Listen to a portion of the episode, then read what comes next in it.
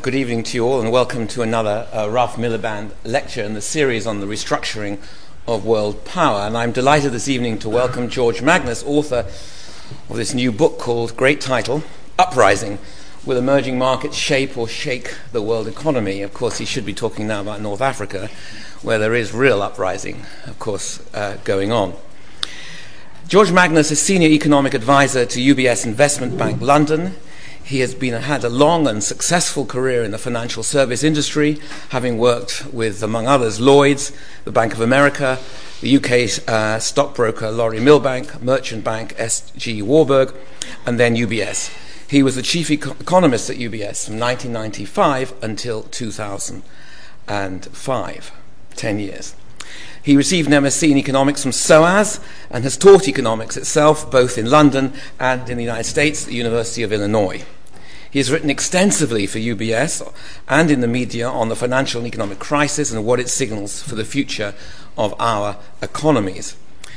George is unusually prolific, I think, from someone with his background and career. He's written a number of very successful books. Let me just mention The Age of Aging, How Demographics Are Changing the Global Economy in Our World, which was published just a little while ago in October 2008. And of course, he is now the author of this new book, Uprising, which is here, and I should point out, available for you to purchase outside afterwards, and George will be signing copies, should any of you want both a copy and his signature. So at about 8 o'clock, George will move outside to welcome you if you wish to purchase a copy and get him to autograph it. This lecture this evening explores the themes of this new work, and which are to some extent basically about the ways in which the rise of Asia is consistent with the world order as we know it and have known it since 1945, or represents a fundamental and profound challenge to that world order and above all the hegemony of the West and particularly the United States of America. I'm sure he will give both an engaging, humorous, and controversial set of arguments. So please join me in giving him a very warm welcome.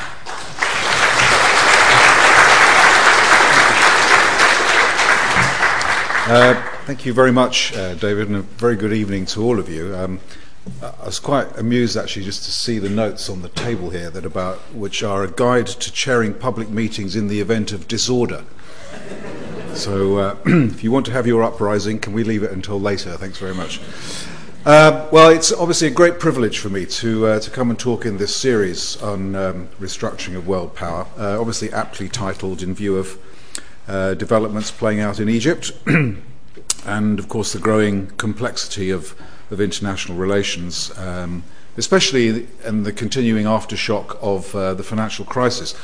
I talk with some humility about this, not only given the weightiness of the issues involved, but I would nevertheless like to talk about some of these key political and economic issues which face China and other major emerging countries in the wake of the crisis, which is really what Uprising is about. And I use the term deliberately to convey the idea that what we're witnessing is something that goes far beyond simple economic catching up. In other words, some sort of restructuring of the global system clearly is going on in the wake of the crisis, or accelerated by it. But unfortunately, all the major participants seem to be looking inward and eager to draw lines of protection between insiders in the country and outsiders in terms of other countries. And I thought that this transition to whatever it is that we're going to was never going to be seamless or linear, as often people in my profession, certainly in my industry, and many other commentators sometimes self-servingly choose to assert. I think trouble and turbulence were and are inevitable, unfortunately. So Uprising really is about how the crisis has shocked the West into an uncertain period in which debt is going to have to be destroyed and restructured. With luck, we may not end up like Japan with 20 years of stagnation, but it will take a lot of political will to ensure that that's the case, and social cohesion, I might add. But the other major catalyst or catalytic effect, I think, of the crisis has been to, as I said, accelerate the great economic convergence between East and West in a mirror image of what we all understand to be a trend of the last 250 years. So when I asked the question about whether emerging markets will shape or shake the world economy, I'm basically saying that the great convergence will undoubtedly shape the world, and most probably in many ways for the better, but that the path depends on the willingness and ability of major emerging countries to also undergo significant economic change in the ways, or change in the ways that they interact, both with regards to other countries and with regards to their own citizens. And if they can't do that, or run into obstacles in doing that, there will, to quote Jerry Lee Lewis, be a whole lot of shaking going on, and hopefully, you know, we'll be able to keep that at bay. So Uprising really is about regime change. It emphasizes excitement at new commercial and business opportunities in emerging countries and for their citizens.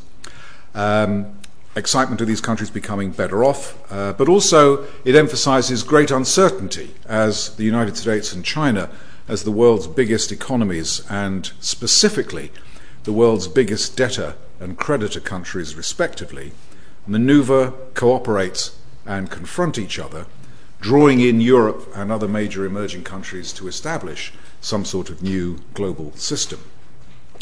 In the process, I just think we should be aware that the exciting things that underline the case for economic convergence and progress also create forces which undermine it. In the West, for example, the last 20 years of convergence have brought huge economic benefits. They also brought us the biggest crisis since the 1930s and a growing social and political threat based around income inequality and insecurity. And of course intolerable levels of public debt. So the underlining and the undermining kind of go hand in hand. In China, they've produced a fourfold rise in per capita income to about $4,000, but have also produced an exceptionally unbalanced economy, unbalanced by any emerging market standard in the last 200 years, rising inflation and a restructuring agenda that's going to be economically difficult and in some respects politically quite risky. So much of what I'd like to discuss this evening then is about the structural issues that China and others face from now on, and why they have to meet them head on or risk instability, perhaps even turbulence. So recent developments obviously in Egypt and the rest of the Middle East are testament not only to the consequences of repressive government and corruption, but also to the catalytic political effects of economic shocks, in this particular case the rise in basic food prices, which may well be a problem to which there is no easy or imminent solution. So my profession can often help us to understand some of the implications of economic significance. So we cite and explore often what the implications are of the world's next billion consumers are based on population growth, urbanization, rising incomes per head. The next billion consumers stalking the shopping malls of emerging market cities. We look sometimes with great admiration, actually now, at the growing number of companies headquartered in emerging countries, with profits growing 3 times as quickly as those of the S&P 500 or FTSE 100 companies. These companies already account for about 20% of the Fortune 500 and a gradually rising share of foreign direct investment.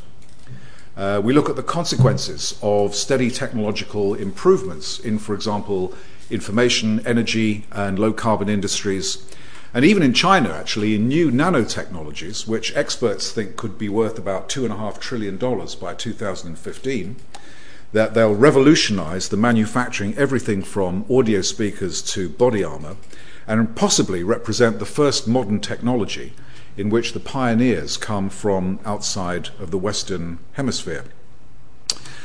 Having said all that, the economic models and spreadsheets we deploy have major limitations. So, for example, if you were armed with economic information at the time, you might have been able to predict in 1900, certainly by the 1920s, that the emerging US economic behemoth would one day rule the global economy. But who could have envisaged the events leading to that outcome? And we shouldn't forget that some very confident predictions based around economic information of the time have also come to grief over very short periods of time. Various points in the last 100 years, people have confidently asserted that Germany, the former Soviet Union, and most recently Japan would come to dominate the global economic system. But things worked out rather differently. So simply put, there are more important things than GDP, forecasting and accounting to look at when trying to predict and understand what's going on. What you need, in my opinion, is what we would nowadays call a killer app, killer application to sustain successful economic development. And I think that's about good government and high-quality institutions that enable capital accumulation, innovation, and social cohesion to occur. So when I talk about institutions, I'm referring really to the legal system, in particular to neutral contract enforcement, an independent judiciary. I'm referring to sound political governance, effective labour, economic and social organisations, and an innovative and transformational corporate culture. Properly developed and applied, it's these things that turn labour and human and physical capital into the magic potion that we measure, we don't really measure it, we assume it's there, called total factor productivity. The Fraser Institute in Canada, for example, has been publishing for some time an Economic Freedom of the World Index based on 5 series of complex measures spanning the size and scope of government, the legal structure and protection of property rights, access to and conduct of sound money policies, trade and capital account restraints and restrictions, and the regulatory environment in credit, labour markets and business. And in its 2010 report, the strongest group in their 141-country universe includes Hong Kong, Singapore, New Zealand, Switzerland and Chile. And the weakest include Zimbabwe, Myanmar, Angola, Venezuela, and the Republic of Congo. But in this list, China ranks 82nd, just behind India and Brazil, but ahead of Turkey and Mexico. To get an idea about why these rankings matter, you could also look at a recent INSEAD Business School report, which demonstrated that poor countries can grow quite rapidly for some time, even if they have weak institutions. So if you're relatively backward in economic terms, it's a condition that can be ameliorated by even simple improvements in governance, investment, and even relatively minor advances in education and public health. But the richer you become, the more you have to pay attention to how your development model works. And they say that once you start knocking on the door of per capita incomes of about $10,000 to $12,000, sustained economic progress depends on stronger and better quality institutions that enhance the quality and organisation of labour and capital on the one hand, and embed trust and confidence on the other. It's signs of the needs of a modern society. In their absence, economies may then tend to stagnate or even regress. So I looked at a couple actually in that vein, noting that actually the former Soviet Union bumped into this wall of about $12,000 in about the early 1980s, after which obviously it descended very, very rapidly. And there's only just kind of Russia is now kind of getting back to those kinds of levels. And if you look at another, what people often call errant country, Venezuela made very rapid progress to achieve per capita income of between $8,000 and $10,000. In the 80s and the early 90s, but it actually has gone nowhere since and effectively has reached its kind of plateau, at least for the time being, notwithstanding what's happened to oil and gas prices. If you look historically, the success of Britain, America, other Western countries in the last 200 years is kind of self-evident, doesn't need any kind of explanation from me here, other than to note that historians record that actually none of it probably would have happened without the enabling effects of an appropriate institutional, economic, legal and commercial infrastructure. More recent developments, for example, if you look at the performance of Asian countries, Southeast Asian countries versus Latin American countries since the 1970s, which were at that time joined at the hip in terms of economic development, educational attainment, per capita GDP, various other kind of social measures. I think this also speaks to, or their performance subsequently speaks to, the much better developed and stronger institutions that were developed in Asia, Southeast Asia, to harness and exploit the causes of economic growth. So you could also look more recently, for example, at the comparative performance of China and India, let's say over the last 20 years, which also clearly have very, very strong institutional, wedge between them. As indeed, if you look at the performance of Brazil, not just under President Lula, but actually before that, it really started under President Cardoso, with significant changes in the way in which the government approached such issues as educational reform, income inequality, and fiscal governance. In China, the impressive and incredibly fast jump from $1,000 to about $4,000 of income per head has gone hand in hand with key institutional advances in the functionality of the state, the development of state-owned enterprises, the beginning of the rise of global companies and the resources ploughed into education, R&D, product development, lately, for example, in consumer, low-carbon, clean air and alternative energy technologies. Yet, even though China is probably now on course to reach about $13,000 per capita by 2020, things probably can't carry on as they are. State enterprises and local government infrastructure initiatives thrive on underpriced capital, easy credit, and a repressed exchange rate. They lack the organizational and management skills evident in the very top global companies, and they don't have programs really for managing diversity and disruption. Changing these phenomena will require a new round of comprehensive reforms that are likely to prove politically challenging.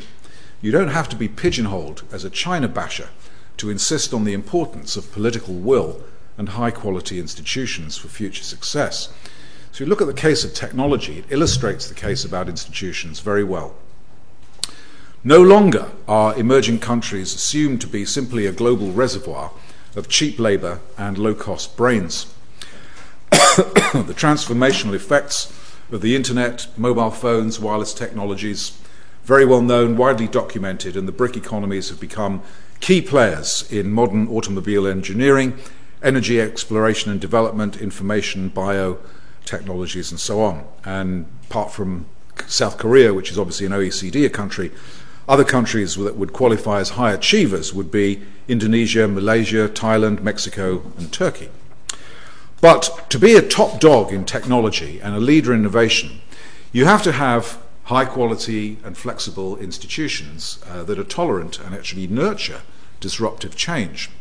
The World Bank, for example, has noted that emerging countries face a range of constraints embedded in their political and legal institutions that hinder broad-based innovation. I've just referred to one or two in China's case, but the World Bank broadens this out and says that they include, in general, weak incentives for transformational entrepreneurship, quantity and quality and access constraints to post-school secondary education, research and university facilities that lag a long way behind Western institutions, low levels of development in financial and risk capital markets, and an array of discriminatory policies involving procurement, information security, intellectual property rights, protection, and fiscal incentives. Some of these weaknesses, obviously, are not cast in stone. They clearly can be strengthened and improved. And recently, for example, at the end of last year, the 21st session of the US-China Joint Commission on Commerce and Trade, it's pretty low-profile, very cumbersome to say, but actually it's a pretty low-profile institution as part of the great dialogue between the two countries. But they did achieve some success, actually, in with China agreeing to stronger enforcement of IP rights, purchases of legal software, some softening in its indigenous innovation programs, and improved market access for US companies in specific sectors. But sometimes it's very difficult to disentangle in real progress in these matters from the window dressing and tweaking that often characterize sovereign relations. Personally, I am somewhat skeptical that China, and the US for that matter, are making enough progress on the issues of mutual interest to offset the lack of progress in addressing the issues that divide them, including those areas related to broad corporate governance which actually matter much more to Western companies than the much-touted value of the RMB, which I think is a rather overstated, although very symbolic phenomenon. At least for the moment, I think the tone of US-China relations, witnessed the recent state visit by Hu Jintao to President Obama, looks to have picked up at least a bit, and it helps, of course, that economic growth is rising again in the US, however temporary that might be, and certainly that output in China and other developing Asia is surging. In fact, in China, industrial production is now more than 20% higher than it was before the peak, the previous peak before the crisis happened. And China's GDP, as I'm sure many of you are aware, is still tearing along at about 9-10% per annum. But I can see two reasons why this state of affairs will probably not continue for all that much longer. The first has to do with rising inflation, and the second has to do with the need for economic rebalancing.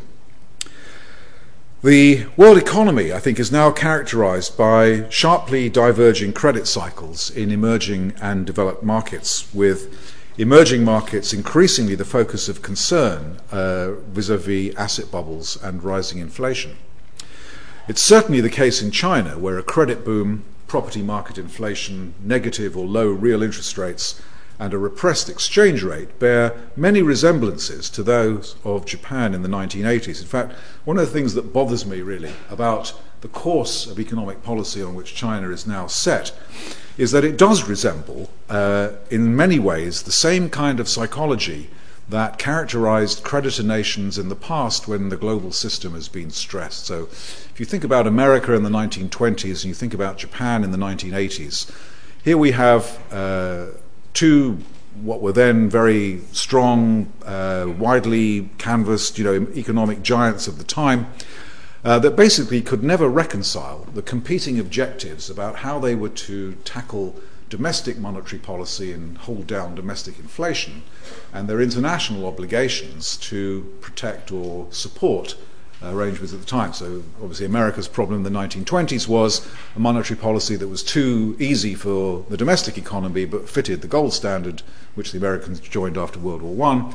In Japan's case in the 1980s, the mercantilist model that was being pursued at that time, probably still is actually, but at that time certainly predisposed Japan to repressed exchange rates and repressed interest rates, and each time the Bank of Japan wanted to raise its interest rates and try to control asset price inflation, the Minister of Finance would overrule them. And of course, that none of that really changed until the Plaza Accord in 1985, and then actually in monetary policy, nothing really changed until 1988. By that time, of course, it was too late. And so it does bother me, actually, that, China can still veer off this path, but right now I think it is treading down a very, very similar route. So the issue for me actually is quite clear. There is an inflation problem there. The outcome, of course, is completely in the lap of the gods. And it's pure conjecture whether the People's Bank of China will be given the mandate. Remember, People's Bank of China is a subsidiary agency to the State Council. Whether the PBC will be given the mandate to put the inflation genie back in the bottle quickly and decisively, or whether the task will be deferred until the leadership change, or after the leadership change in 2012. So interest rates have been raised three times now, twice at the end of last year and once just a couple of days ago. There have been 7 increases in bank reserve requirements since January of 2010. The government has taken action to curb real estate price inflation, including a few weeks ago introducing pilot property tax schemes in Shanghai and Chongqing. They've taken action to restrain food prices, to try and control lending by individual banks.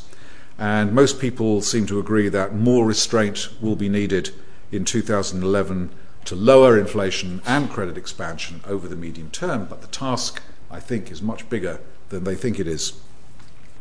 Compared with the end of 2008, for example, when Lehman's went bust, China's M2 version of the money supply and the stock of bank credit are about 60% higher.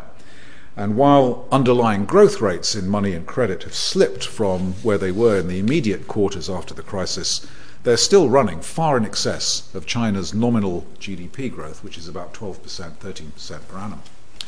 In fact, China's N2 version of the money supply is bigger than it is in the United States, despite the fact that America's economy is 3 times as big. Okay, you might say that's an unfair comparison, and that in the United States, with sophisticated capital markets and not so sophisticated shadow banking organizations, that you ought to add those non-bank liabilities onto the version of the money supply, which is true to point that out. But it's also true to point out that the preponderance of cash and bank credit in China is totally in keeping with a country with less mature financial markets, and also therefore underscores the potential for higher inflation. If you think also about what's happening to Chinese wages, you might be persuaded that actually they do really have a problem. So wages are now running at about 20%, certainly rural wages and minimum wages are rising at about 20% for the third year consecutively, partly encouraged by the government, which is pulling them up as part of economic rebalancing, but also because China's demographics and extraordinary gender imbalance are starting to push up the price of labor from below. So for 20 years, wages have grown significantly more slowly than the economy, so that the share of wages in national income has fallen from 55 to about 40%, while the share of profits obviously went the other way, from about 19 to about 32%. Whatever China's productivity growth was, and it certainly has been very high, the benefits of productivity growth have accrued in the main to Chinese companies. I think it's fair to say now that from now onwards, wages are going to grow much faster than GDP, so that by 2020, the wage share in national income could be about 10 percentage points higher again. Workers and household consumption will clearly benefit from this, but China will become increasingly susceptible to higher inflation. So the key issue, I think, for China's leaders is how to get the balance right between restraining inflation and sustaining economic growth, so that citizens don't get spooked either by too much inflation or too little growth. A more radical approach to interest rate management and to, or the use of interest rates, and a more flexible exchange rate would be exceptionally timely. But the economic and political consequences of doing so make it rather naive to think that there'll be a big policy shift anytime soon. And even if there were, I suspect that the institutions will probably back off, particularly before the leadership change next year. Anyway, no one is going to want to preside over what could be rather untoward developments in the property market, and by implication for China's middle class, before the political change of 2012.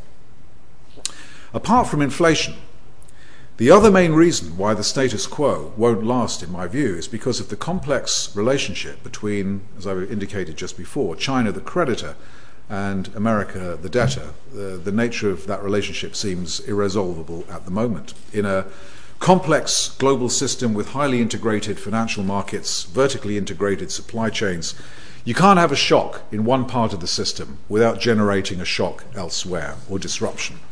And since the US is the world's biggest debtor, and has been shocked into what I believe still will be a decade of deleveraging and saving more, the world system will only work without stress if China saves less. Otherwise, the whole global system could sink into a slump amid a rising chorus of protectionism. Unfortunately, despite the confident and assertive language of successive G20 communiques which shun protectionism, there have been literally hundreds of incidents of trade, currency, capital account, and corporate protectionism since the financial crisis, reminding us that this wretched problem of global imbalances, which makes most people yawn, but I'm sure that you're fully conversant with the issues, that the fingerprints of this of these things were found at the scene of the financial crisis, and this problem is still very, very much alive and well. So the improvement in the US external deficit has stalled, the public deficit has risen to offset it, and in China's case, the trade surplus decline has been reversed with the recovery of exports. So it's basically back to the good old bad ways that characterized the world before 2007. In fact, the managing director of the IMF, Dominic Strauss-Kahn, who speeches I don't normally kind of herald, did make quite a trenchant speech in Singapore about 10 days ago, where he, of course, welcomed the global economic recovery, but cautioned that its structure was flawed. In other words, too reliant on Western consumer demand and too reliant on Chinese exports, and failing to address both global trade and savings imbalances and local imbalances in the form of income inequality. It's quite a thing for the managing director of the IMF to say, but he is running for the, or probably will run for the presidency of France soon, so maybe that explains that.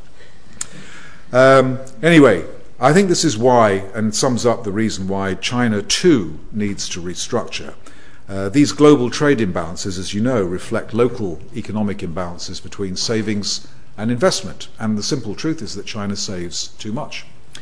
At 53% of GDP, China's national savings are unprecedented for any emerging country. They finance the equally unprecedented 46% of GDP, which goes into capital investment. Of course, the difference is equivalent to the external surplus.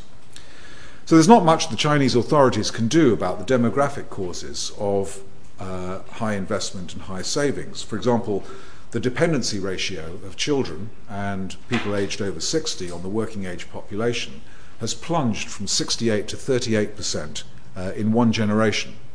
So there's nothing they can really do about that, nor can they do anything about the behavioral effects of rising private home ownership, perhaps the biggest revolution in China of private home ownership ever recorded. And nor can they do anything about the unintended consequences of the one-child policy. For example, it's reckoned that about 10% of Chinese young men will never find a marriage partner, and that this proportion will rise to, okay girls, you just get cracking on the plane, and that this proportion will rise to about 20% by 2020 and continue to rise. This is kind of, as I said, one of the unintended consequences, and the reason it's of some relevance to the savings problem is because it's generally regarded, or at least Chinese sociologists think, that young men without families tend to save more than their counterparts. However, there are many things which obviously the authorities can address, including the weakness of aggregate wage income, especially in rural areas. Remember, 780 million people still depend for their livelihoods on rural life and activities. They can do things about low levels of social security coverage and benefits. They can address some of the issues of an inflationary property market, which makes young people want to save a lot, have to save a lot to get on the property ladder. Where have you heard that before? They could address exchange and interest rate issues, which I've already referred to. There's a lack of a mechanism amongst in corporate governance, basically, because companies, state-owned companies, don't pay dividends because there's no shareholding universe. Government is the principal shareholder, so it would help if, for example, companies could distribute their large profits to households in some form. Many of these things are actually enshrined in the 12th five-year plan, which is going to be rubber-stamped and approved by the National People's Congress in April next year. It aims to raise wages, it aims to increase social security coverage, it aims to raise energy and utility prices, it aims to reform the household registration system, which, as some of you may know, is called hukou, which is essentially the deprivation of healthcare, social pension rights, which migrant workers have because they can't register, not all of them can register in Chinese cities and towns as residents. However, I think that at the same time as it portends to try to do many of these things, it doesn't really demonstrate any radical shift to countenance the vested interests championing the primacy of statist policies that sustain these imbalances in the economy that I've referred to, and that suppress endogenous labour income formation. On the RMB itself, which is often the media's kind of favourite focus, obviously it's a huge political issue, has been, is, and will continue to be. But there is a danger that we all become kind of obsessive about this. And if we did, I think it could backfire on both the United States and China. In any event, with Chinese inflation that's running about four times as fast as it is in the United States, the real exchange rate in China is rising already at 4% per annum. And if China allows the nominal rate to keep rising at about 4 or 5% per annum, then obviously, for trade balancing purposes, the real exchange rate adjustment is already taking place and really need not be the focus of attention, except, of course, that lawmakers find it very easy to point a finger using it. The focus should be instead, as I've indicated, on how and why China saves so much and how the savings rate might come down as part of the shift to a more consumer and service-producing society. Part of the trouble, as I've hinted here, is that rebalancing is not really about engineering. It's not really about kind of checking boxes of a kind of an economic agenda. It's more about politics.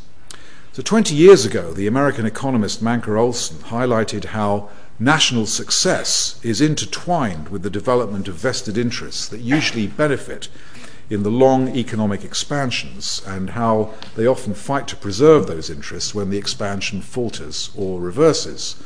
So you might simply call this the money is power problem. In other words, those that make the most money are always loath to lose their power. We've got visual, actually very real-time demonstration of that right now in this country, but it's all over other Western countries as well, as we confront this problem in and with the financial services industry. But it's no less so in China, where vested interests have accumulated during this breakneck expansion of the last 20 years, not least in the bureaucracy, in companies, and among party officials. So put another way, rebalancing in China is also about the transfer of economic power from coastal regions to inland provinces, from cities to the countryside, and from companies to consumers. And in the information age, perhaps we should also add that it's from state to non-state actors. So if this transfer occurs too quickly or too slowly, China's sustained high growth rate, the core of this informal social contract, could easily falter, resulting in instability. This is an intriguing field. People at the Chinese Academy of Social Sciences have logged incidents of social unrest at about 90,000 in each of the last 4 years. And actually quite recently there were also food price riots in some Chinese towns. Many of these incidents are quite small and of precious little significance, but one expert there has called them spontaneous venting incidents to convey the idea that there's a rising proportion of them. Citizens are literally rising up, as it were, against corruption, injustice, and the deprivation of rights. Well, we shall see how good China's leaders' management skills are as its citizens become better off and its private sector entrepreneurs become more vocal. Maybe the Communist Party's pragmatism to date is a harbinger of some form of consultative, we could use the term democracy maybe, I don't really mean it in the sense that we understand it, but something that would differ very sharply from what has been in China and what we have in our world. But then again, as China becomes more modern, urban, prosperous, maybe the clamour for political rights will grow. In any event, as I've suggested strongly, institutions, quality institutions, are going to become increasingly important. And that jars, in my view, with a hierarchy that places the party above the government above the judiciary. Interesting times ahead, no doubt, and fully in keeping with the infamous Confucian curse. The penultimate topic I want to deal with here this evening has to do with, it's a little bit of a kind of a speciality on some of the things that I've been talking about. Institutions and inflation I've mentioned at some length. I'd like to talk a little bit about emerging market demographics as well, because it's also part of one of my great interests, and which matter increasingly actually to economists, policymakers and investors. One immediate way in which we're all becoming aware of emerging market demographics, of course, is the impact of a rising labour force, longevity, and per capita incomes on the demand and cost, or demand for and cost of food and energy and resource prices. So, just to repeat some of the mantras that probably some of you are very familiar with, nearly all of the extra 3 billion people who will inhabit the earth in the next 40 years will be born in emerging and developing countries. And as in the West, their populations will live longer too, with life expectancy at birth rising from 67 currently to about 76 or 77 by mid-century. Now, although energy and industrial commodity prices will always be hostage to economic cycles, it's worth noting, I think, some of the factors that have rocked the world's food supply and demand balance. And actually, that's something which obviously we're always conscious of in rich countries as well, although I suspect more of the problem may be due to supermarket margins than actual anything else. Anyway, we tend to spend a much lower proportion of our income and our budgets on food than they do in, obviously, than poorer communities and poorer countries do.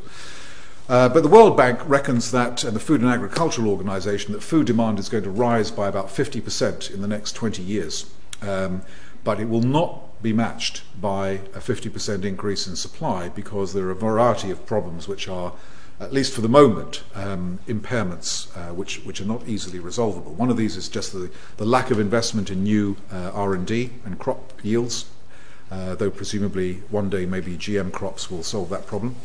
Second, certainly low stocks of grains, oil seeds and many other agricultural commodities is a problem, which make prices, of course, instantly sensitive to bad and random weather events like with those we've seen in Queensland, Brazil, Sri Lanka, for example. We have the additional problem of agflation, which essentially is the way that people describe the situation that arises when countries like Ukraine, Russia, Pakistan, Argentina slap on export bans on key agricultural commodities because they want to preserve or conserve supplies, obviously, for their local populations, but in so doing, of course, they drive up prices for everybody else. And the final one really is a more kind of longer term cumulative factor, which is the gathering deterioration in soil quantity because of urbanization and soil quality because of the progressive use of pesticides and fertilizers and because of growing water scarcity. So today there are about 21 countries that are classified as water shortage or water scarce. And by 2025, the World Bank reckons there are about 48 countries in this category, including China, by the way, which is suffering terrible drought in its major wheat-growing provinces this year, and that these water shortages will affect over 3 billion people.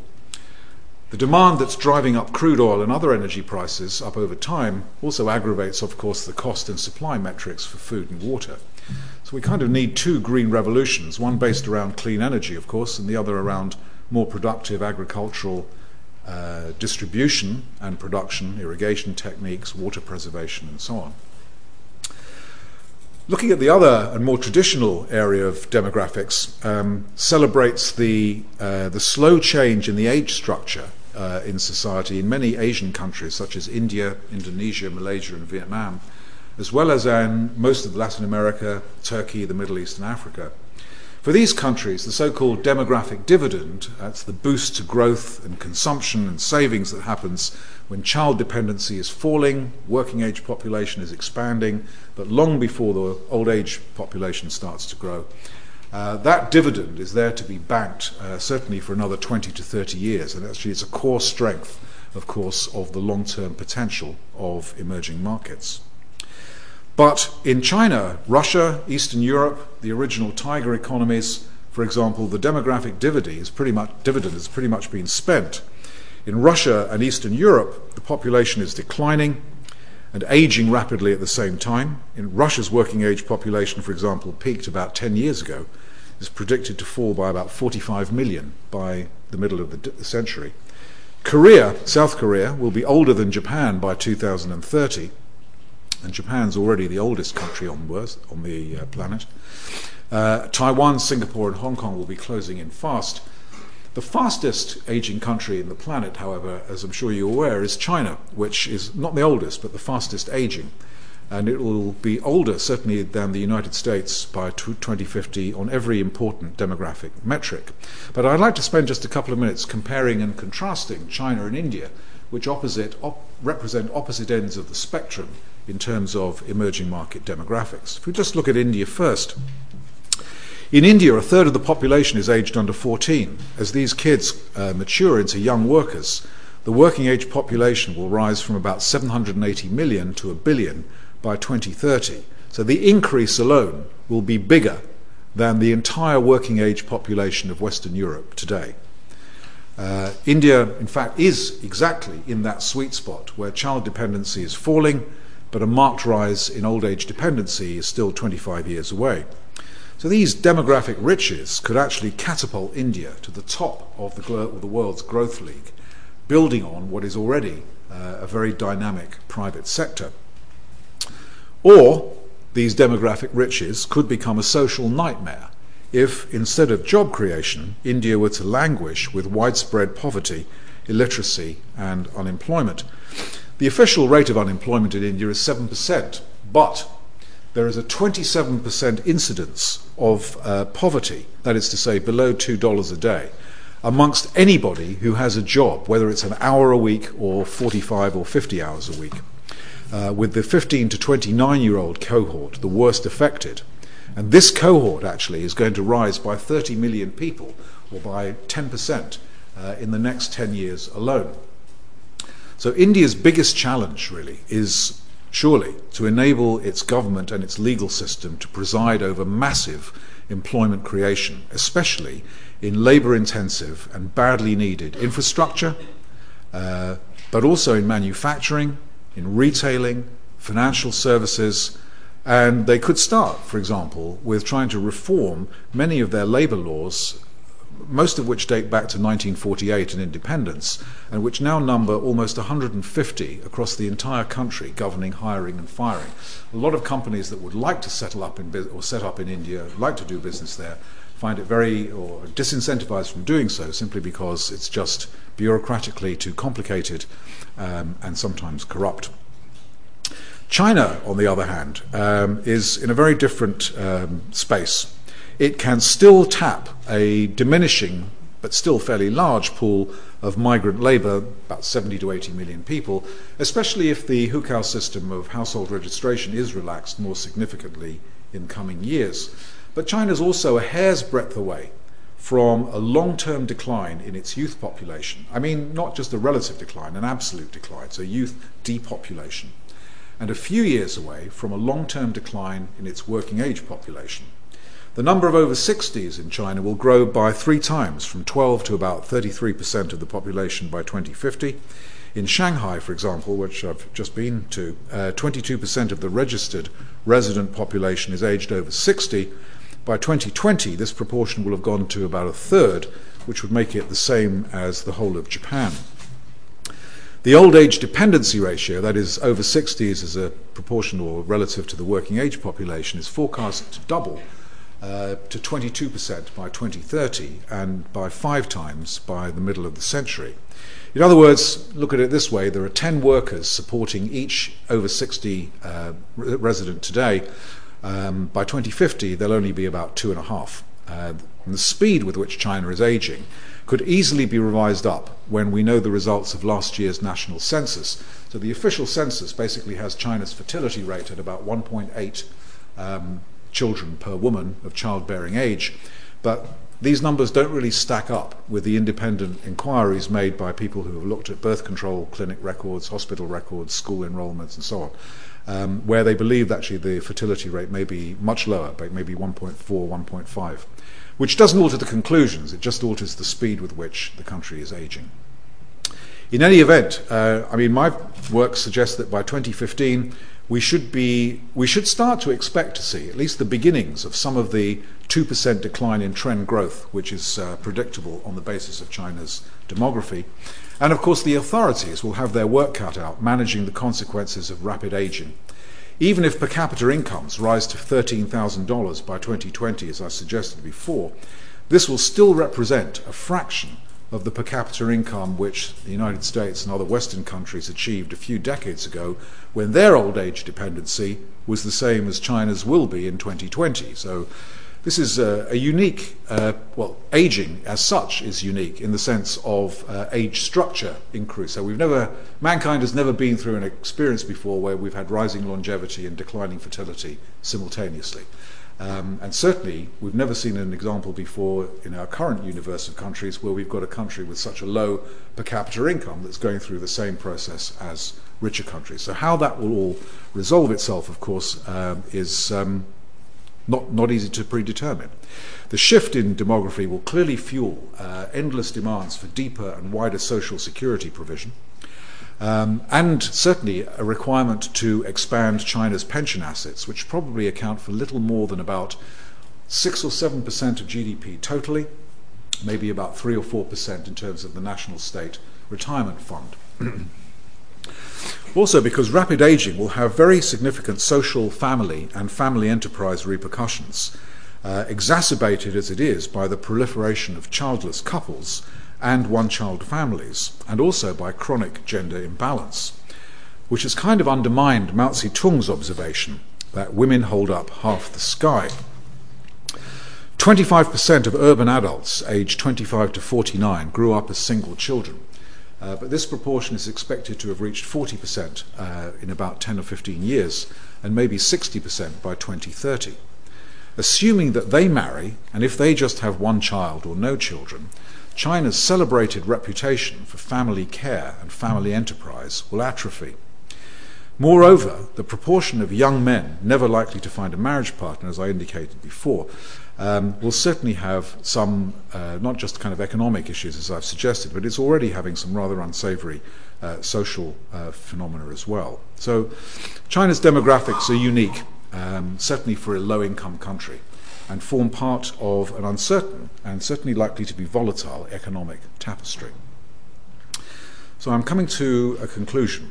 And I began by suggesting that great economic and political shifts tend to generate consequences for which we're often unprepared and to which occasion we may rise or we may not. Which leads me really to some final words about what we may call, what I call, a new world disorder in contrast to the new order heralded by our previous Prime Minister, poignantly, if prematurely, at the G20 summit in London in April 2008. At the time, of course, as you may remember, the entire global system was at risk from the financial crisis, and the G20 countries, excuse me, notably China, could agree quite easily about what to do about it. And China and other non-Eastern European emerging markets were fortuitously in a financially robust position to be able to counter and overcome what they call in China the North Atlantic crisis. But since then, the economic interests and priorities of developed and emerging markets have diverged sharply. And over the last year or so, we've seen countless examples of the failure of global cooperation with the proliferation of various different types of protectionism that I outlined. These span trade in goods, agricultural commodities, currency arrangements, capital flows, regulatory and fiscal discrimination in company policies, and so on. Last September, before and at the G20 summit meeting in Seoul, the Federal Reserve's policy of quantitative easing, otherwise known as QE2, which actually seems to be having some success as far as it goes, was vilified by China and Germany and others as being clueless and as America playing Russian roulette with the global financial system. Of course, these complaints came on top of other developing tensions over access to and control over agricultural and industrial resources in the Middle East and Africa by sovereign wealth funds and state-owned companies.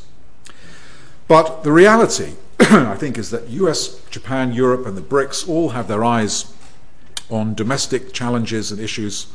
The spirit of globalization, upon which all of them depend to some degree, is slowly being snuffed out, I fear, in a global leadership vacuum. If, as Ian Bremmer and Nouriel Roubini say in a recent Foreign Affairs feature, which you can find on the web, we've gone from a G7 to a G20 and now to a G0 world, all in the space of about 2 years, where no one has the will or the capacity to be fully engaged, we might ask, A, whether the multilateral but US-led Bretton Woods system and legacy was just a one-off in terms of history, and B, whether it's even possible to have a stable world order in the absence of a benign global hegemon. If the laissez-faire Washington consensus as we knew it has withered and the state capitalist Beijing consensus is stillborn except to a handful of relatively insignificant or sometimes dubious countries, it's hard to imagine how we can set an actionable and agreed agenda when it comes to some of the big issues of the coming decade, including global financial regulation, supervision, trade imbalances, the role of the dollar, perhaps other instruments in the financial system, food, energy security, climate change, and so on.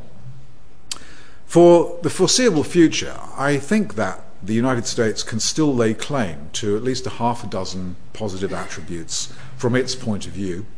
Obviously, its military supremacy and its favorable geography in the form of two oceans either side and largely friendly neighbors. Secondly, it is rich in resources such as food. It's got the Great Lakes for water, metals, oil and gas resources, which in a resource-tight world might matter.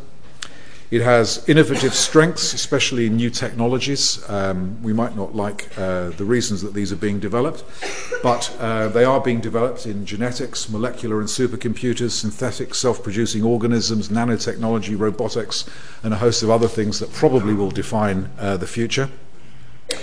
Fourthly, its demographics are challenged, of course, because of healthcare which they haven't really found. Well, they found their part of the answer to that, but obviously part of the United States doesn't accept it.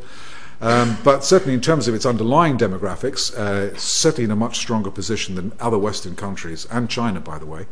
And it still has pretty significant immigration and labour markets that, generally speaking, still work.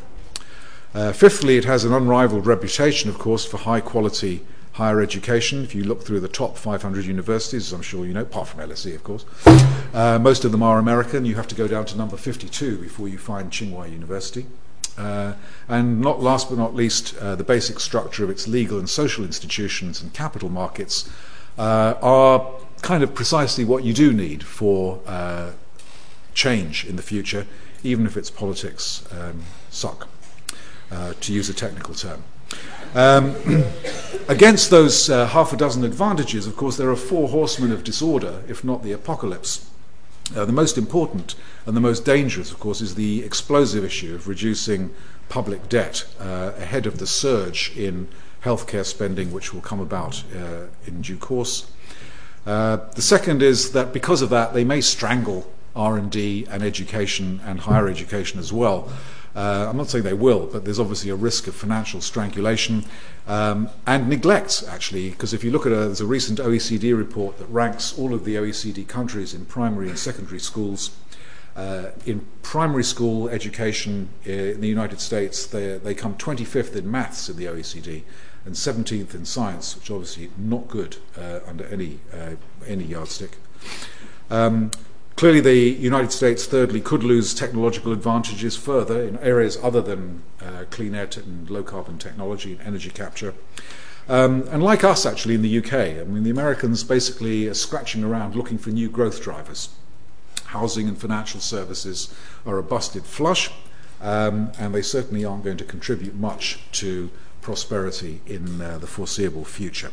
And we kind of know what we think we'd like to do in the future, but actually you kind of need the enabling infrastructure, facilities, nurturing of a benign government, I think, to create the kind of industrial policy where we can actually find where our competitive advantages lie and actually slot into that system, rebalancing world economy and create jobs.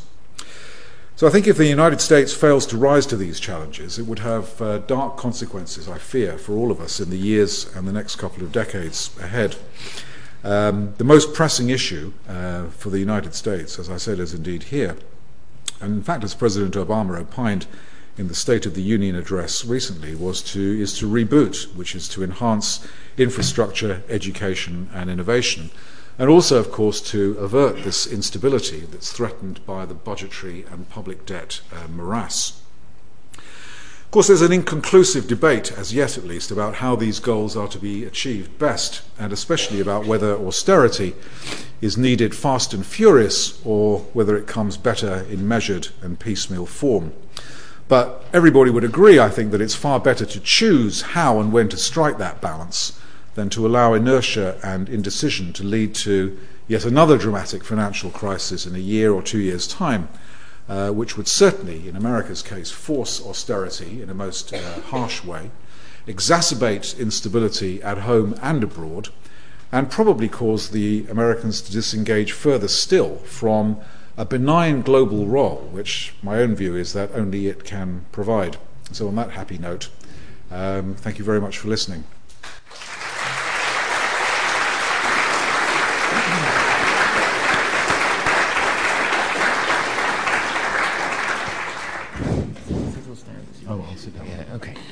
Well, thank you very much for a wide-ranging and far-reaching analysis, focused, of course, above all on China. But I think there's a sting in the tail at the end, which is, you see in some senses the problems that China faces and the disadvantages it potentially suffers are in a sense, they are going to help the West, in a sense, in a competitive struggle in the future, and that the advantages that the US still has may still be significant enough for regeneration of the world order that you and we have known for some time, and hence it may not fragment in the way that many have suggested. There are many issues here on the table, and to do, of course, with the contemporary analysis of China, relationships in China, India, the position of the West, above all the US, in all these trends, and I'm sure there are many questions. So we like to take questions in clusters, if that's all right. Okay. And I will just raise your hand. We've got mics around, yes. So let's take three or four questions. Yes, the lady there with a hand up. Yeah, let's take mic straight over there. You just keep your hands up, then I can see where you are. Thank you very much for a very interesting talk. I'm quite interested in the statement which you said that China saves too much, because in contrast it's been said that the West saves too little and lives beyond its means. So is there an optimum level of savings that people should adhere to around the globe, and what would that sort of be? Thank you. Yeah, gentleman behind you, a few rows up. Thanks. I was intrigued by a point you made earlier in your speech about debt destruction, because I didn't feel you sort of cover much on that.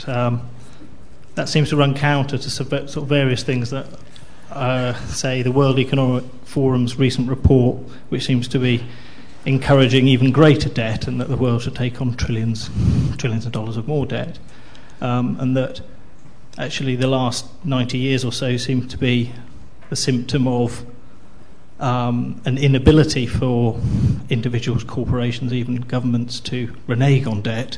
I know that Andrew Haldane of the Bank of England has sort of written on that subject, such that it seems that you can't either nationally or internationally renege on debt now, and that creditors really aren't sharing the pain. And so, particularly with the likes of bank bailouts and austerity for the public, I don't really see that as debt destruction.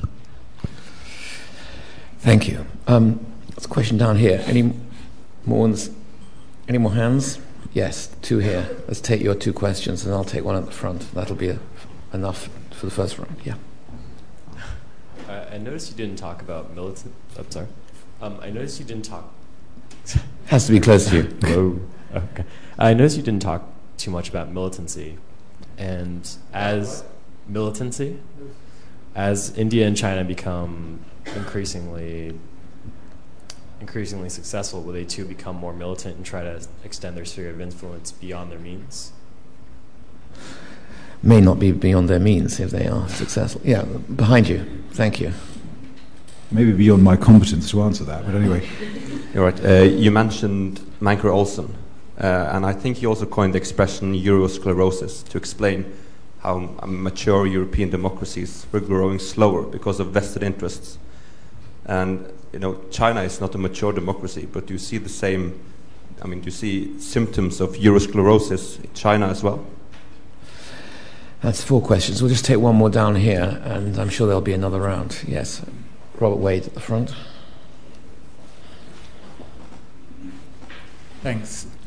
The protests in Egypt make very clear that in Egypt and in much of the rest of the world, there's a massive problem of unemployment and underemployment, going from university graduates down to day laborers. Everybody's saying, I don't have a job. Everybody in Egypt who's in the squares is saying, I'm here because I don't have a job. You have several times implied, at least, that you believe strongly in free trade. So the question is, how do you think that developing countries can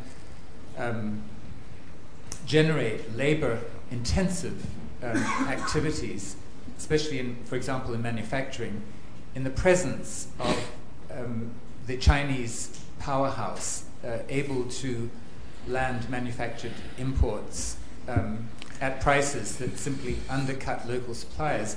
How can they provide labor-intensive industrialization without using trade protection? Five. Over to you. Okay. Right. So if I answer your questions, and or at least I think I'm answering your questions, and you think he didn't answer my question at all, then it's probably because I either can't read my own handwriting or I haven't gotten the point, so come back. So the first question was about China saving too much, the West too little. Is there an optimum level of savings? I don't know there is an optimum level of savings. But what we do know is that the level of imbalances, global trade imbalances, which reflect, as I said before, savings and investment imbalances anyway. I mean, you know, it wouldn't matter so much if, let me just sort of go off on a little bit of a tangent there. You know, India is kind of a classic example of a country that saves an awful lot. I mean, they don't, the national savings, gross domestic savings in India are not as high as they are in China, but it's quite high. It's about something of the order of 36, 38%, which is probably about as high as it has been in India during the last 20, 25 years. But its investment rate is even higher.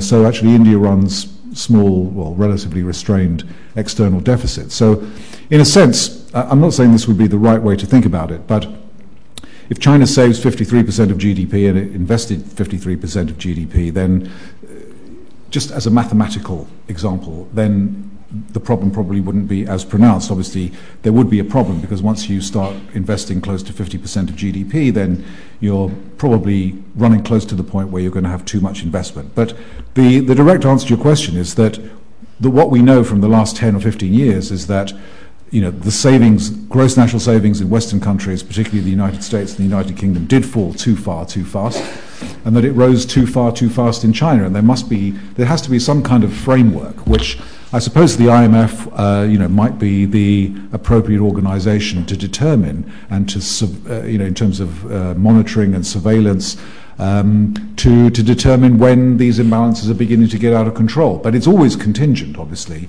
on countries' national governments being willing to take the measures to, you know, domestically to actually bring their balances back. So I'm not going to give you, and I don't think anybody can give you a quantitative answer. Probably, if external surpluses and deficits were held within somewhere around 2 to 3% of GDP either side, especially for the major countries, I think a lot of economists will probably regard that as, you know, a satisfactory outcome. I mean, there will always be examples when it could be higher and lower for brief periods of time, but managing those imbalances is clearly what we need to try to do, and which the G20 so far have not been successful in sanctioning. Debt destruction. Well, the gentleman, I'm trying to find you in the audience. Yeah, thank you. I mean, you made it was a classic point. You know, I mean, we didn't allow, you know, the Austrian school to hold sway during this crisis, and you know, it is certainly arguable that we went too far in bailing out the banks, or, you know, making sure that everybody could survive, and certainly.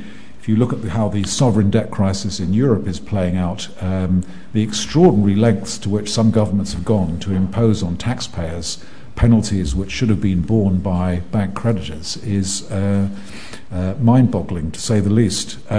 So I accept your point that we haven't made you know, as much progress with the destruction of debt that we probably will over the course of the next, you know, 10 years or so.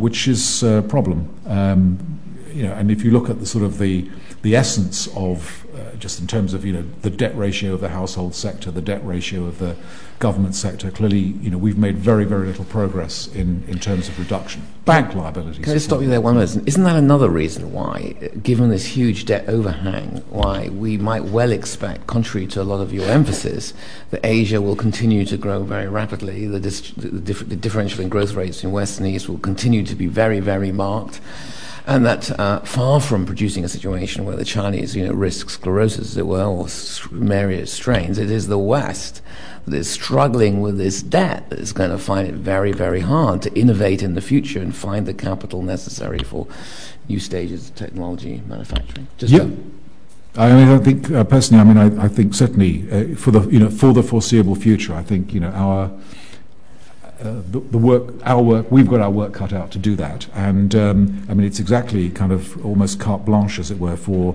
China and India and other countries to grow, you know, as quickly as they can or want to, subject only to the constraints which I mentioned about rising inflation. But I'll come back to the militancy question in a second. But since you asked the question of this eurosclerosis, that was you, wasn't it? Yeah, no, I mean, I don't really see. I mean, I I can see obviously the relevance today of eurosclerosis, which is, obviously the difficulties and the torturous processes that European leaders and governments are going through, trying to resolve, who should do what about, imbalances within Europe and the debt crisis and so on. Clearly, that doesn't describe the Chinese economy in that sense. But there are vested interests within the Communist Party, and there certainly are very deeply divided factions, and power has accumulated in cities and in companies and in coastal regions. And if they really want to rebalance the economy over the next 10 to 15 years, then that power has to shift. So the vested interest problem is there, even though the economic parallel isn't. On the militancy, I'm not really sure. Don't really know how to answer that. I mean, just as an observer, the idea that all of the emerging markets are in one corner and all the Western countries in the other is, it's a delusion to think that that's a reality. Clearly, we have lots of examples of kind of infighting, as it were, not in a literal sense, but and India, for example, has repeatedly during this last year made public complaints from senior government officials about this string of pearls, so-called, which the Chinese are supposedly building ports, all around the Indian Ocean and the Arabian Sea to facilitate access to shipping lanes and, secure access to raw materials and so on and so forth. And the Indian government, the Indian Prime Minister, has actually complained that China is something like trying to expand at our expense or something like that. So there are. When you talk about spheres of influence, I mean, I think that's a case well put. From an Indian perspective, also from a Japanese perspective. If you remember the incident last year over the fishing boat, in which the Japanese foreign minister asked the Japanese Parliament, the Diet, rhetorically, "Are we now beginning to see the essence of China?" He asked. Of course, the appeals from some of the ASEAN countries to the United States, don't leave the Pacific, we need you here, it kind of speaks about kind of tensions within and between countries, which are quite difficult to disentangle. But I don't really see, if by militancy you meant a really aggressive foreign policy. I don't really see that in the case of India, and I see a very assertive foreign policy in China's case, but not what I would call aggressive at this point. Can I just, before you go on to the fourth point, just add something to that. Danny Kwa recently gave a lecture here on the shifting sort of geography of economic power, and what he essentially argues, the shift in economic gravity in the earth is clearly markedly to the east. The technological developments in China are much against expectations, or some expectations, the West, accelerating very remarkably. So you see huge development economically and technology and so on. And yet, the Chinese military remains very small. The investment in Chinese military relative to the West is very insignificant, relatively minor, not insignificant, minor.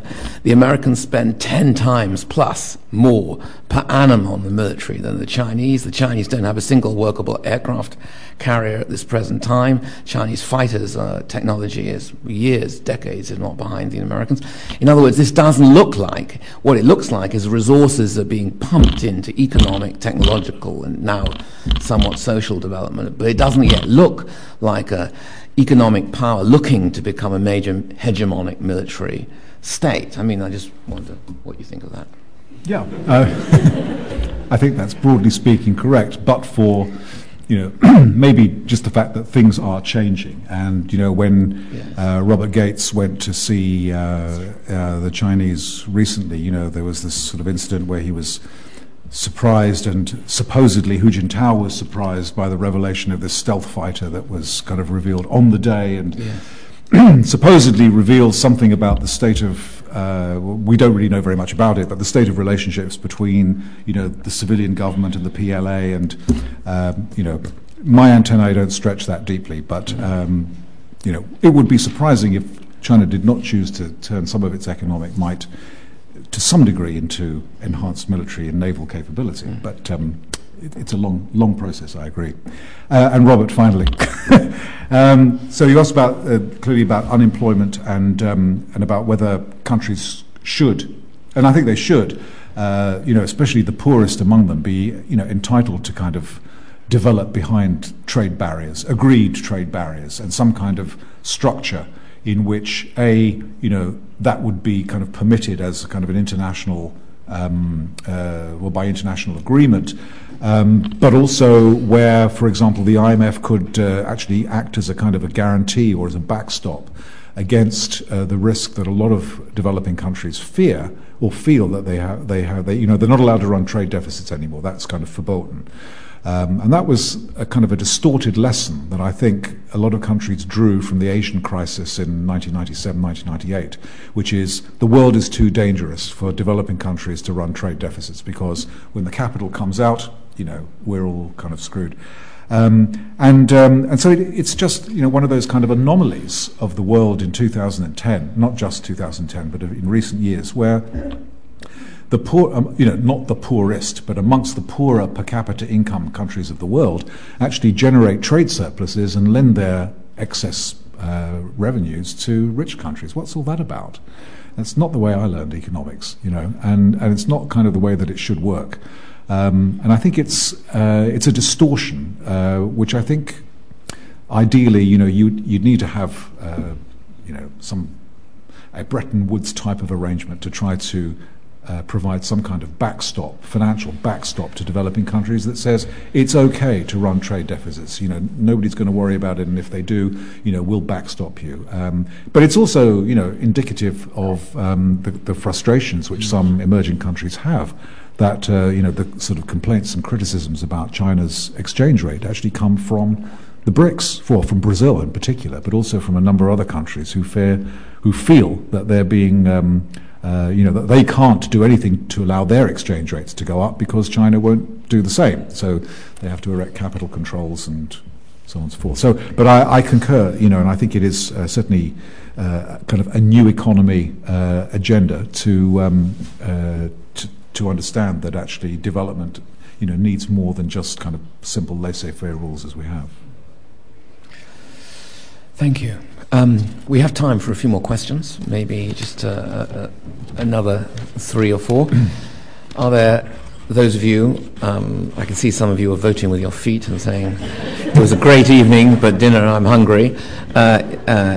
But there's still time for those who want to press further questions, and there's still a book signing, which we'll go to in just a few minutes. So I hope this is the people queuing for your book in the moment.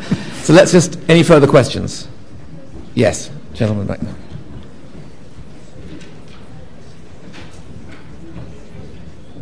Thank you, sir, for your speech. I just want to ask a question which... A bit louder, yeah? Sorry. I want to ask a question which pertains to the economic relations between China and the United States.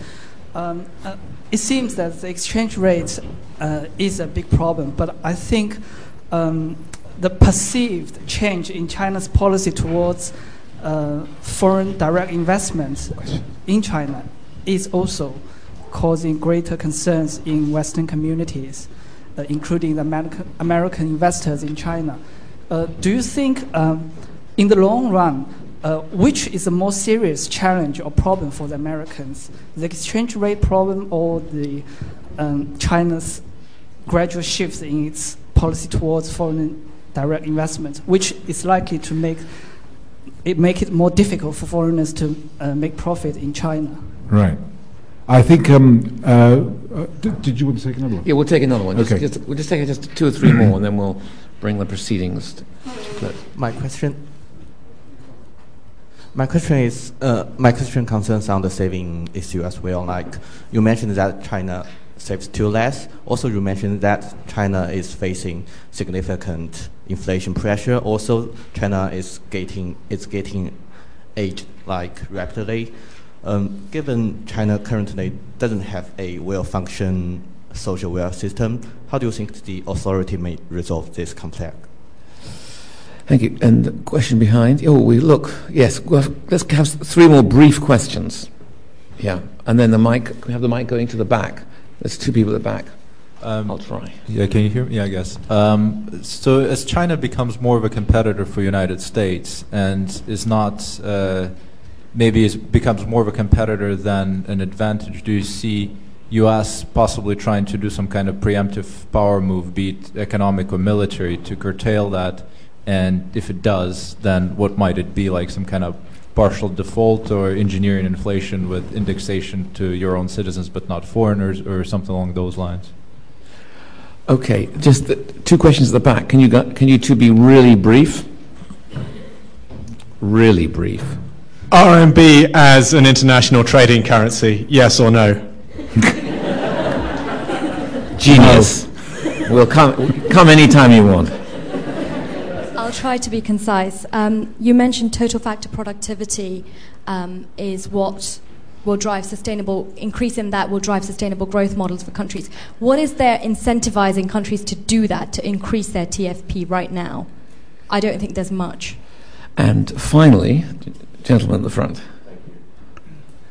Thank you. A quick two-pronged one. Given the tension between a lot of national economic issues that we face, but as well as the global, the complexity of global challenges you've outlined, do you think we can? Do you think that the attention that is necessary to face these global challenges will be given to them?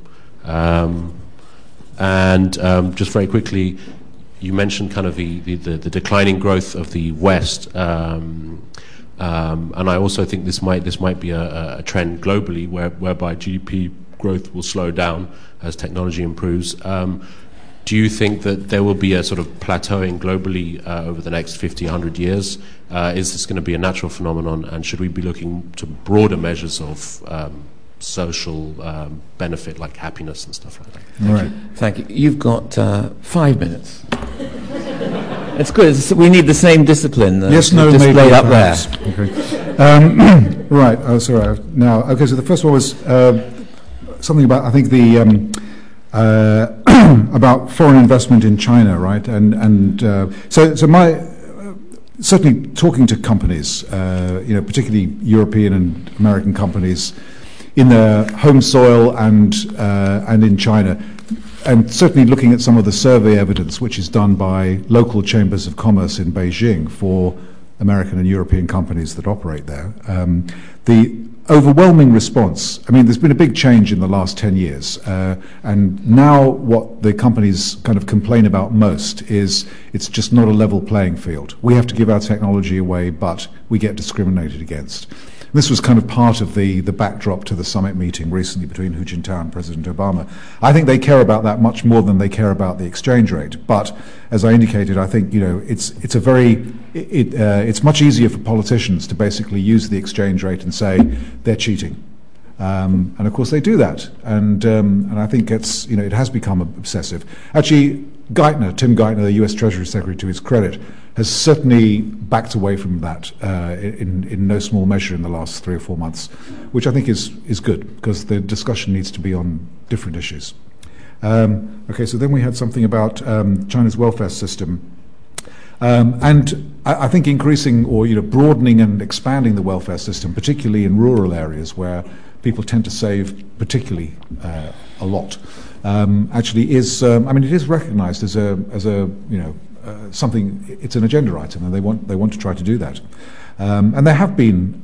It's not as though people are asleep. I mean, there are certainly during the last 3 or 4 years, in particular, real attempts to try to kind of. Not kind of repair the iron rice bowl problem, which was abandoned in the late, early 1980s, but to try and kind of build social security, starting in urban areas, spanning it out into kind of rural areas. But of course, it's a very, very slow process. Only less than 10% of rural residents basically are covered by the welfare system, and probably no more than about 45-48% of urban residents, and the benefit systems obviously aren't that generous yet, but I guess it's something that will come, but it is a charge on the state. So at some point quite soon the distribution of government spending between capital projects and infrastructure and transfers is clearly, there's going to have to be a shift, or China's going to have to start borrowing a lot more money. Thirdly, China-US competition, the chances of some sort of preemptive, I thought you were going to say preemptive strike, I know you weren't going to say strike, but you mean preemptive economic or financial measures. Well, essentially it becomes more of a competitor than it takes the same part of the production chain, if you will, the same juicy this. Right. It becomes more a competitor, and you want to maybe preempt becoming more. Yeah. Well, I think this is. I mean, I can remember actually. You will know, you will almost certainly not have come across it, but I remember writing a paper actually a couple of years ago about, you know, as China goes from consumer to competitor, and that's also speaks to, you know, the whole sort of idea about how difficult it is to have the dialogue. I mean, it's much easier to have a dialogue where everybody has mutual interests in, you know, in the sort of, you know, consumption, different consumption and production properties, but actually as they compete with each other and they see each other as kind of political, geopolitical, economic rivals, technological rivals, much more difficult relationship. And, well, I mean, you could say that, you know, that the posture of the United States is certainly to contain. You know, they can't stop a rising China, but they certainly, you could find many examples to demonstrate how you might interpret that as American policy as containing the rise of China. I mean, I don't think it'll be particularly successful. Sorry? What shape? I don't know, is the answer to that question. I mean, can probably answer that question. Since you don't know, we can move on. Let's do that. Okay. RMB reserve currency or international trading currency, yes or no? It's no-ish, right? I think that with liberalization of capital restrictions, which is an intention, but a very incremental, steady as she goes, don't rock the boat kind of policy, I could imagine by 2025, 2030 that the RMB may be 10%, 12% of global reserves, which will make it, you know, a little bit bigger than the yen and the sterling today. So it will become a more widely traded currency, but I think that it's incompatible. What that means, you know, for China to become a reserve or a euro type of reserve currency, is China would either have to run trade deficits or would have to so liberalize its capital account that, you know, residents could invest freely abroad, and it might happen one day, but just not anything that we would call the foreseeable future. And finally, total factor productivity, are they incentivized? Well, I think, I mean, the proof of the pudding, really, I think will come in just in the path of development, you know, at $3,000, $4,000, $5,000, $6,000 or less. You know, maybe there isn't the incentive to do it, but there certainly is as you get richer and more modern and, you know, economic systems become more complex. If you kind of are sensitive to the aspirations of citizens and to, you know, a rising middle class, then you have to make those changes. Well, it remains then for me to say just three things. One is the book is outside this lecture theatre. Secondly, the author will shortly be outside this lecture theatre too. And thirdly, of course, it just remains for me to thank you very much for a very engaging lecture, and I look forward to reading the book. Thank you.